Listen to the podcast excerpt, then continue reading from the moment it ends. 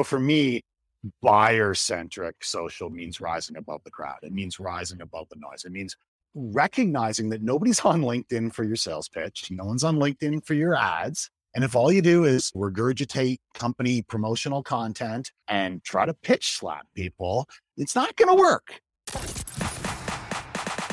Welcome to Rep Your Brand, a podcast for B2B marketers who are looking to build their career through a strong personal brand. Rep Your Brand is hosted by Nick Bennett, one of LinkedIn's top voices on field marketing and personal branding. In each episode, Nick captures stories on how to overcome the challenges marketers face with growing their brand. So, if you're a marketer looking to open doors and create opportunities that you never thought were possible, then listen in to get tangible tips and strategies to build your very own personal brand. Hello, and welcome to another episode of Rep Your Brand, a podcast for B2B marketers who are looking to build their careers through a strong personal brand. I'm Nick Bennett. This podcast is brought to you by my friends at Motion. They're a done for you podcasting service for scrappy marketing teams in B2B tech. They're two of the nicest guys around. The work that they do is truly world class. You can find them at motionagency.io. And today I'm excited because this is someone that I've honestly been following for a while. Their content is always amazing. Our guest today is Steve Watt, who's the director of market insights at Seismic, and honestly, an amazing follow on LinkedIn. So if you're not following him, make sure to go do that right now. Steve, thanks for joining me. Well, thanks, Nick. I, I'm excited for this. I tell you, every morning I get up and say, is today the day that Nick's going to invite me to be on this podcast? Yeah.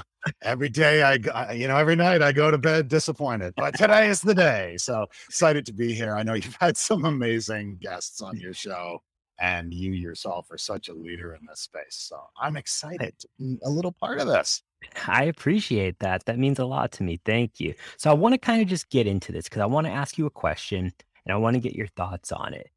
We're both big into personal branding. We understand the benefits of it people say that personal branding is adding value, but it doesn't give anyone tangible advice.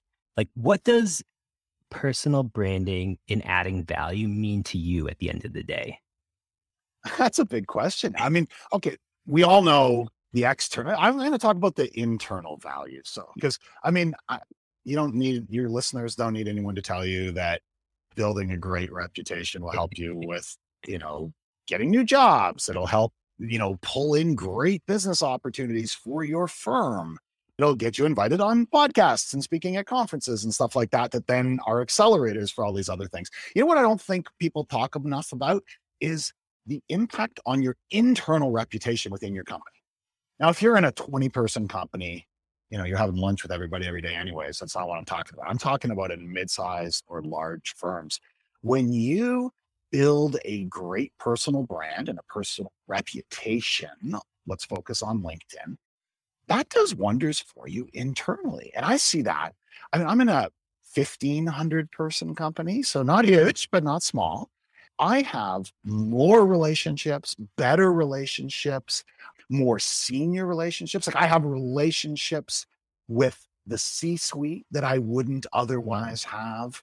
I have much deeper relationships with a far wider range of our sellers than I otherwise would have. Uh, and that is amazing because, you know, it opens up internal promotion and advancement doors for me. It also makes our sellers feel really comfortable asking me to join them on sales calls and other things like that that maybe they wouldn't be quite so likely to do if we hadn't been bonding around this stuff online and everything. So beyond all the obvious stuff, I think we need to talk more about how being good at this stuff really helps you build an internal reputation. It's it's so important. You know, it's it's interesting because Kathleen Booth actually put out a, a LinkedIn post today.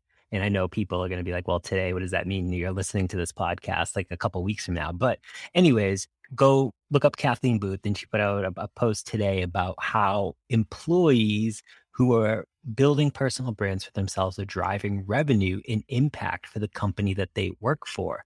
And she graciously tagged me, which was really nice to see. But, you know, I've been a big proponent of this and I'm, you know, I don't work for a 1500 person company. I think we're like 150 people or so right now. But I mean, I talk to the CEO on a regular basis. You know, I'm, I'm similar to you, very well connected with the executive team, the sales team. I joined seven to 10 sales calls a week. So it makes a huge, huge difference when you can add value internally and people think of you in a completely different light. And it's like, it's funny because our, our CEO is always just like, you're like our little LinkedIn celebrity. And he's just like, you know, and I have another question that I'm going to ask you after this, but he's just like, you know, we're so, you know, happy that you're here. Everything that you do for the community is so amazing. And my question to you, Steve, is like, people aren't going to stay at the same company that they work at forever. It's, you know, my mom's worked for Raytheon for like 40 something years now. And like, she's just like, you're 35 and you've had like seven jobs already. Um, and I'm just like, yeah, the tech world's different. But, you know, what are your thoughts on employers empowering employees to build their brand, but also knowing that there's potentially risk that they may leave because, hey, they're doing such a great job, the market's hot somewhat, and they're going to get snatched up. Like, what would you say to that? I say, don't be afraid and absolutely empower them and enable them. And yeah, some of them are going to leave, but you know what? Some of them are going to leave anyway. You, you know that that comic that always kicks around periodically. It's been out there for years. It's the one guy saying, "Well, what if we train them and they leave?" And, and the other guy says, "Well, what if we don't train them and they stay?" You know, it's the same kind of thing for for brand building. Oh, what if we encourage and enable and empower them to do great things on and social and they leave? Yeah, well, happen. But but what if we tell them not to, or we don't help them in any way and they stay?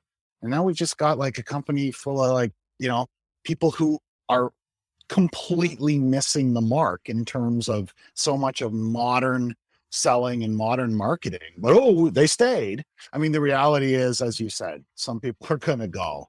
And, you know, honestly, I think you're less likely to go if you are. I, I mean, I feel so empowered and supported by my employer in what I'm doing that makes me less likely to consider going.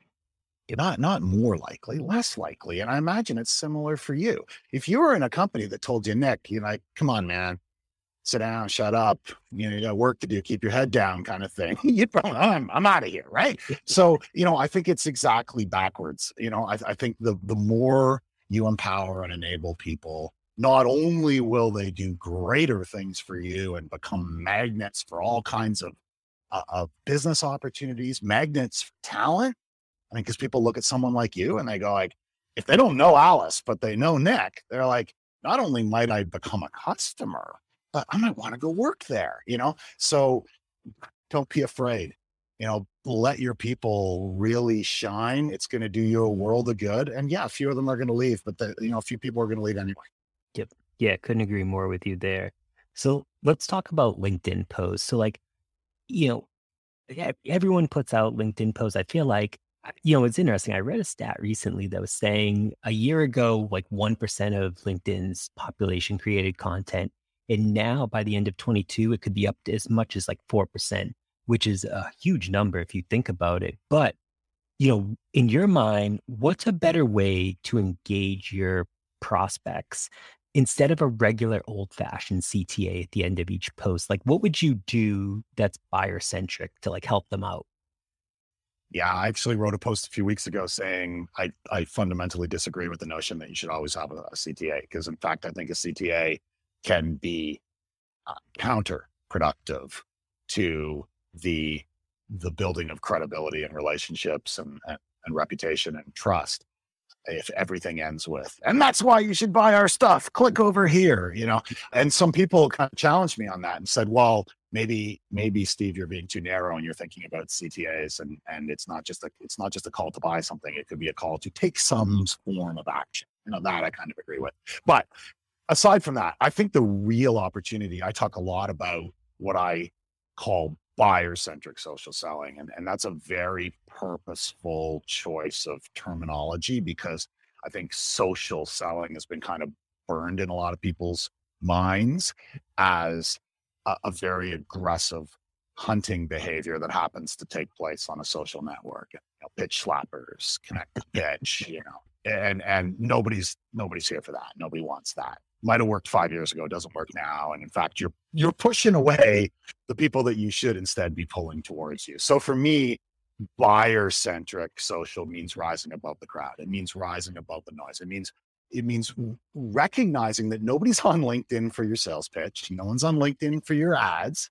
And if all you do is is you know regurgitate company promotional content and try to pitch slap people, it's not going to work. And you know, you might get that one meeting once in a while, but you're probably blind to all the reputation and, and trust that you're burning on the process of that. So instead, rise above. Recognize that people are on LinkedIn to learn.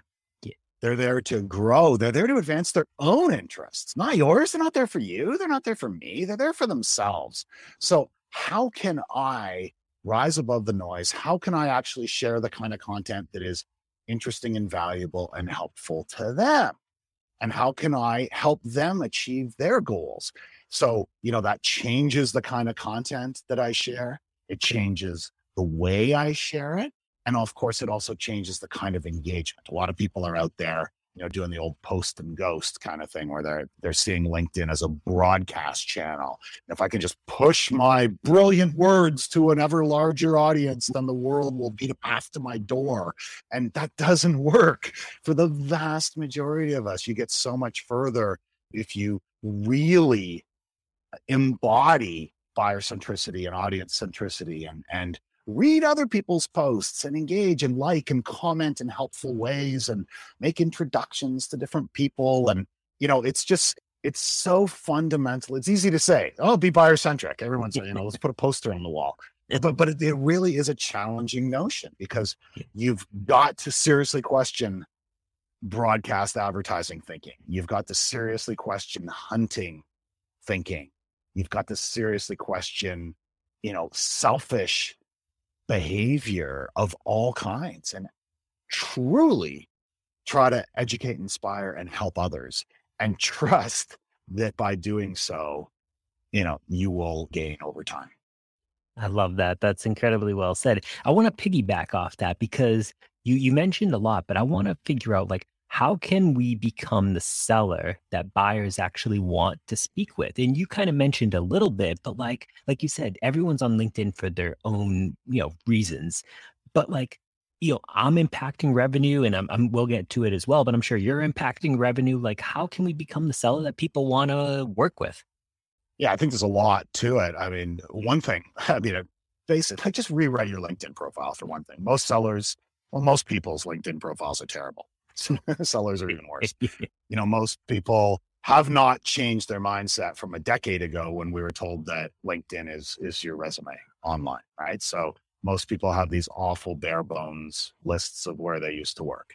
And, and then some sellers are even worse. It's the brag sheet, right? It's the, you know, they they list each year or each quarter what their quota attainment was how many times they've gone to president's club like listed on their LinkedIn profile? Like, are you looking for a job like right this minute? Or are you actually trying to sell something? Are you trying to are you trying to perform in your current role? And these are like the absolute opposite of buyer centric, right? A buyer centric profile is not your resume and it's not a brag sheet about how awesome you are. Those are completely off putting to your prospects and your customers. Instead, you know, rewrite your profile as a statement to them about, you know, who I am, who my company is, who mm-hmm. we serve, how we make a difference in their world. Make it about them. Think of it as a as a, a client facing, buyer facing marketing asset rather than a resume or a brag sheet. So that's fundamental. And then it's get out there, as we said a few minutes ago, and share that great content that's not just like, hey, we won an award and come to our webinar. You know, actually, if you sell into a particular industry or you serve a particular sort of stakeholder primarily, well, what are they reading? What do they need to know? What, you know, what are the what are the key publications that are going to be highly interesting and relevant to those people? You need to be finding these. You need to be reading these so you're on the same level as them. And then you need to be publicly demonstrating that you walk the same paths as they do. Share that content and bring your own voice about what aspects of it you agree with, disagree with, what you would add on to it. And sure, mix some of your company content in there. But but if all you do is share your company content, nobody's listening to you because now you're not an authentic professional, you're an advertiser, right? So it's the profile, it's the mix of the content you share, and then it's the engagement. And so, you know, if you really want to crack into certain firms or, or certain industries or whatever, you need to be following all the right people. You need to be engaging with them in authentic ways and not just immediately trying to slide into their DMs with an ask. You know, slow your roll, build some credibility at first. And this, because 99% of sellers don't do this, this is how you become the seller that the buyers actually want to speak with because they recognize that you're you're doing something different. They recognize that you're not being selfish and you're not being transactional. And they recognize that you actually understand their world and you have something to contribute to that world. And now they may be just as excited to talk to you as you are to them. And, and you can truly put yourself miles above the hundred other sellers who are just trying to barge into their world with old mindsets and old playbooks. Yep. I mean, that was honestly amazing advice. Like I couldn't have said it any better. I mean, you you said it perfectly. I want to switch gears a little bit because this is something and I posted about this yesterday about being burnt out and like getting to a point where, you know, you've created content for over 2 years now. Like I was doing it 5 days a week or one post a day and then this year I went up to 2 times a day and I just kind of hit a point where I was just like I always told myself if this ever felt like a job, I would step away. And so I took a week and a half off. I was fortunately on vacation, so it just kind of worked out. But, you know, how can we keep our audience engaged for the long run? Like, how can we keep on posting content regularly without running out of unique ideas? Like, I wanted to kind of get your thoughts on that. Yeah, it's a great question because I think you can fall off the road in a lot of different ways here. Like, there's a lot of ditches you can fall into. You can fall in the ditch of just constantly banging the same drum such that people don't even need to read your posts anymore because they know what you're going to say because you always just say the same thing. Well, don't fall into that ditch. But you can, there's another ditch on the other side, which is like the random acts of content. Like, I have no idea what this guy's talking about or what he stands for because every post is different and you know there's no continuity there's no thread that runs through it right so there's a balancing act between don't be boring and repetitive but but you do have to kind of repeat everything. So, you know, that's that's one level of balance. And of course, there's a balance about posting too much or not enough. And, you know, there's a balance of being uh, too promotional and like everything's got a like got a CTA, as we said before, everything like leads back to this is why you should buy my thing. You don't want to fall into that ditch.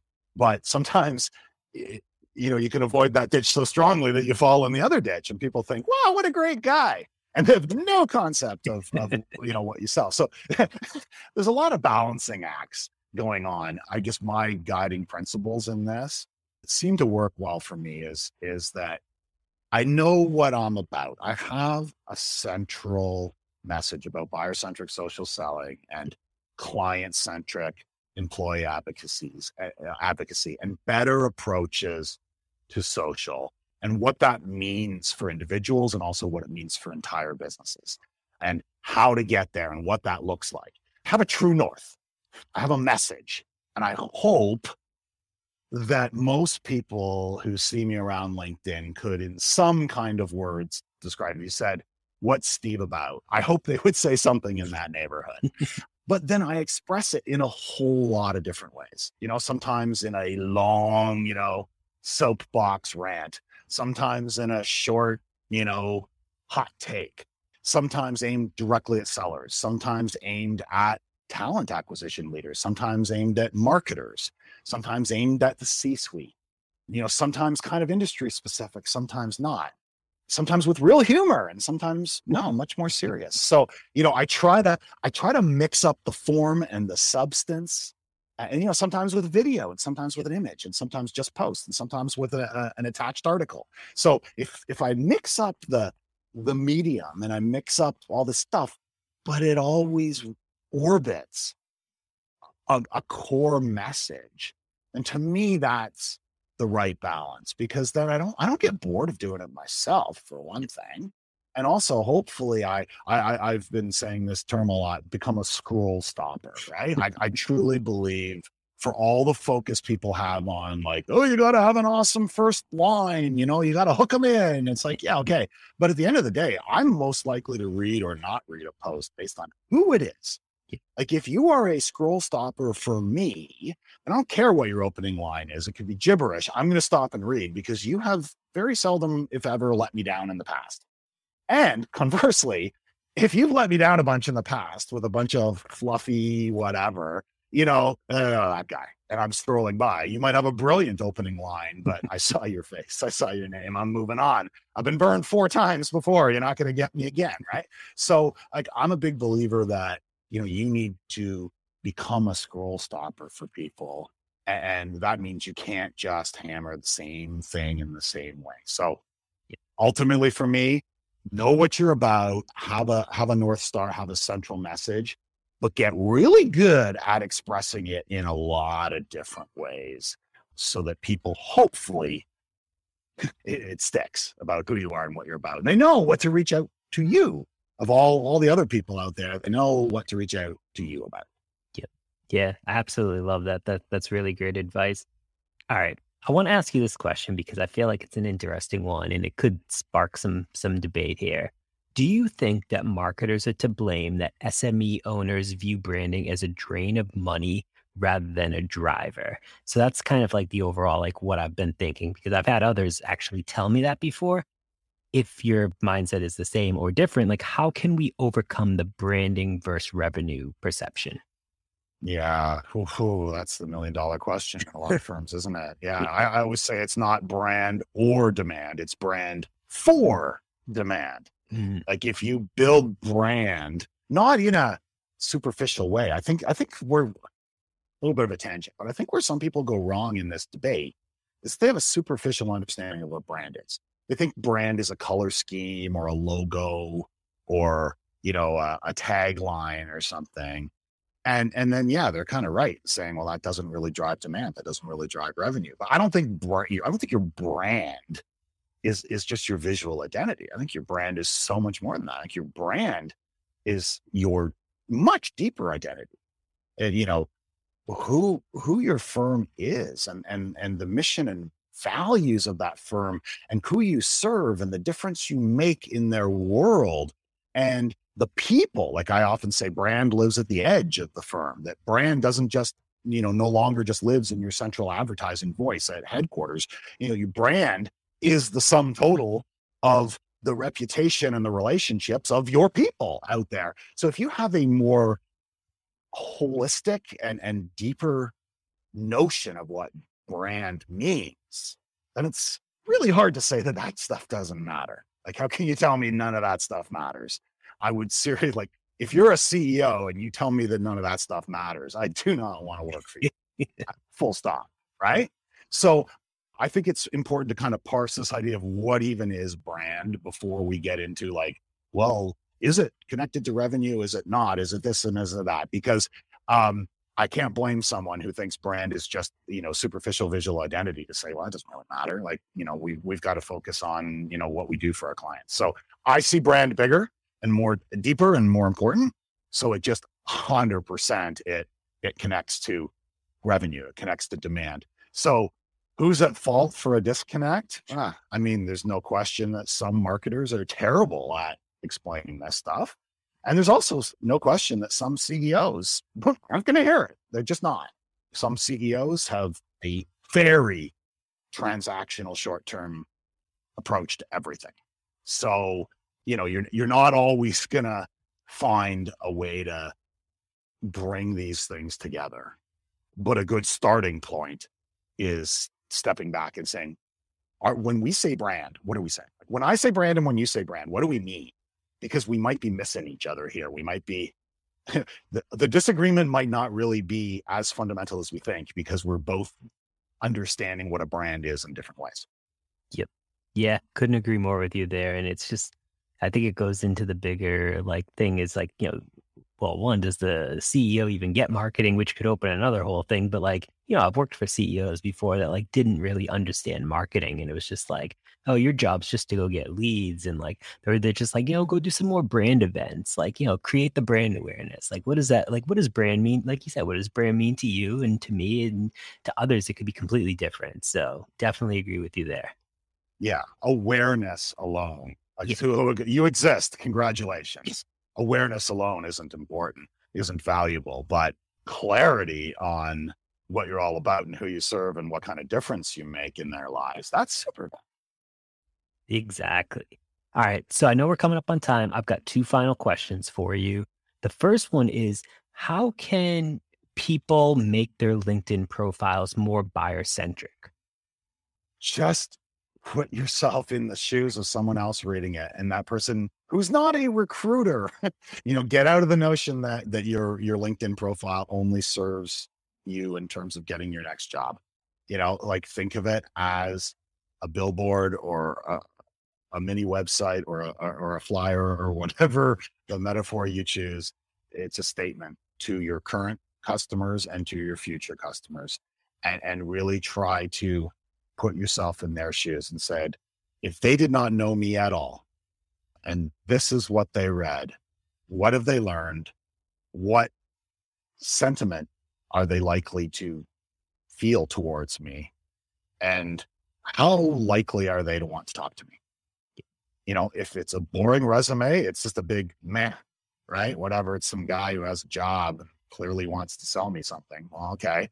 If it's a brag sheet, about his incredible quota attainment that I know that he just wants to convert me into money.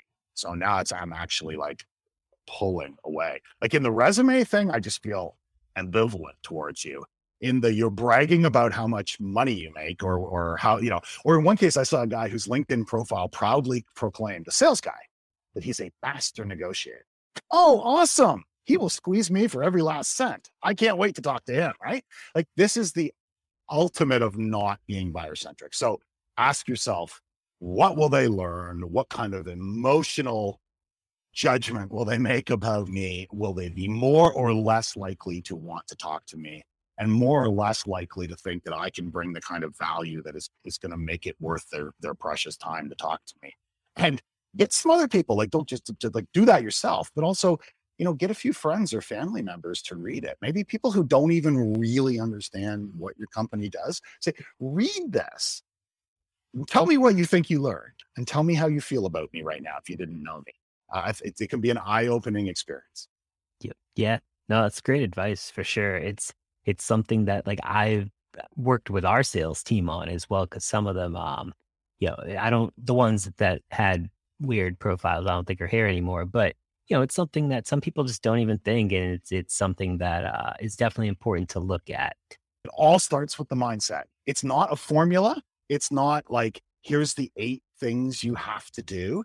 It's a mindset. It's a, a, about thinking of this as the the leading edge of the wedge of someone who is going to learn something and decide whether to talk to you or not, and putting yourself in their shoes. Once you flip that mindset, it's easy. Everything else falls into place. Hundred percent. Yep, 100% with you there.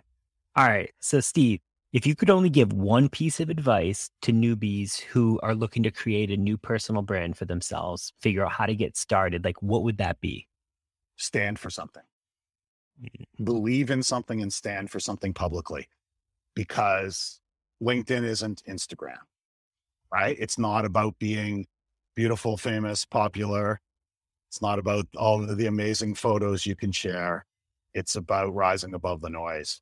And when you stand for something, when you think about some of the most successful people on LinkedIn, the people who've built tremendous reputation and have become absolute magnets for opportunities of all sorts, you you know what they stand for.